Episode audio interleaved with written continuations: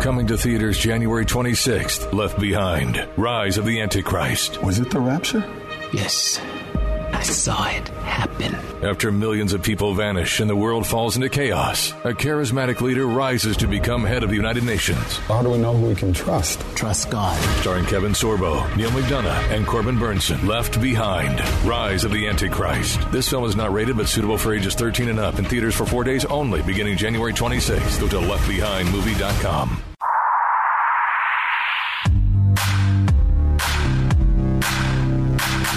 Obliterating confusion, amplifying truth, and pursuing clarity.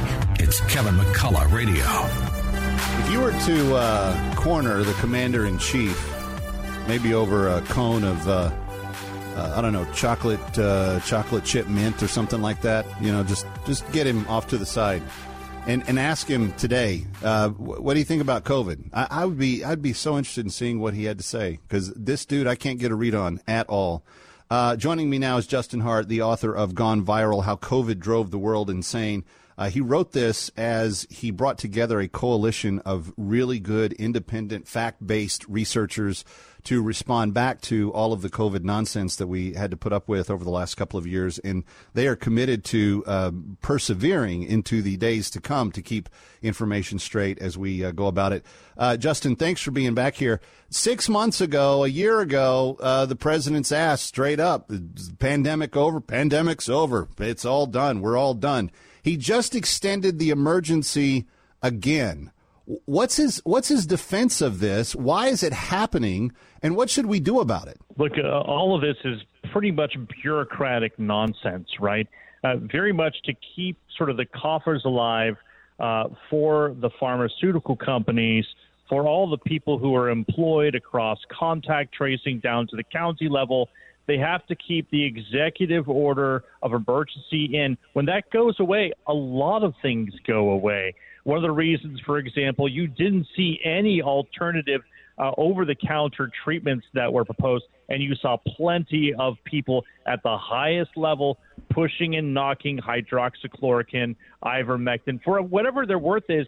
They wanted nothing alternative to the vaccines because, in law, if there is no executive order, if there is an alternative to vaccines, they can't do any of this. So it's bureaucratic nonsense watching the bottom dollar of these financial pharmaceutical giants whose stock prices are plummeting because people get it and uh, they've cried wolf enough. Nobody is getting these newest shots. With the collapse of uh, Mr. Hamlin on the football field for the Buffalo Bills, uh, with the sudden cardiac event that took Lisa Marie Presley's life this week, are people generally afraid of what th- some of these things are going to do to their health? I think that could be a very, very good reason why people are not getting the shot as well. Uh, a recent Rasmussen poll of a thousand people noted that one out of four Americans felt or thought that they knew someone who had actually died from an adverse reaction to the vaccine. The CDC actually has its own phone survey it does on a weekly basis. And one of the things it tries to do is try to understand the intent. And there is a growing number of people who say they will no longer get the vaccine. And the reason why is that one, that they only track one stat, which is did you have a bad reaction? It's as high as 10%. One out of 10 people had a very bad reaction to the vaccine, especially some of these later booster shots. At least that's what the data shows. Now Yeah. we have information coming from the CDC. They finally released their VAERS data 770 what we call signals for adverse reactions, many of them minor, but many of them not so minor, such as pulmonary embolism, which is basically blood clots, acute myocardial infarction, which is heart attacks. The FDA came out with their analysis that for some reason they've been hiding behind the scenes.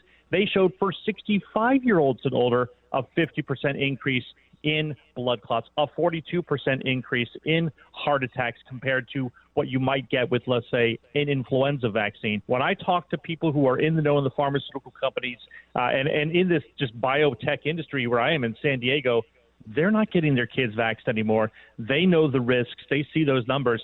It's just a matter for our country to wise up uh, and somehow overcome the bureaucratic madness that is basically watching the bottom line of these pharma companies. Actually, I'm glad you brought that up because I just heard a statistic this morning locally here on New York uh, radio that said that uh, only 93% of kindergartners nationwide are up to date on their vaccines. Not just not just the kids' COVID vaccine, but all vaccines.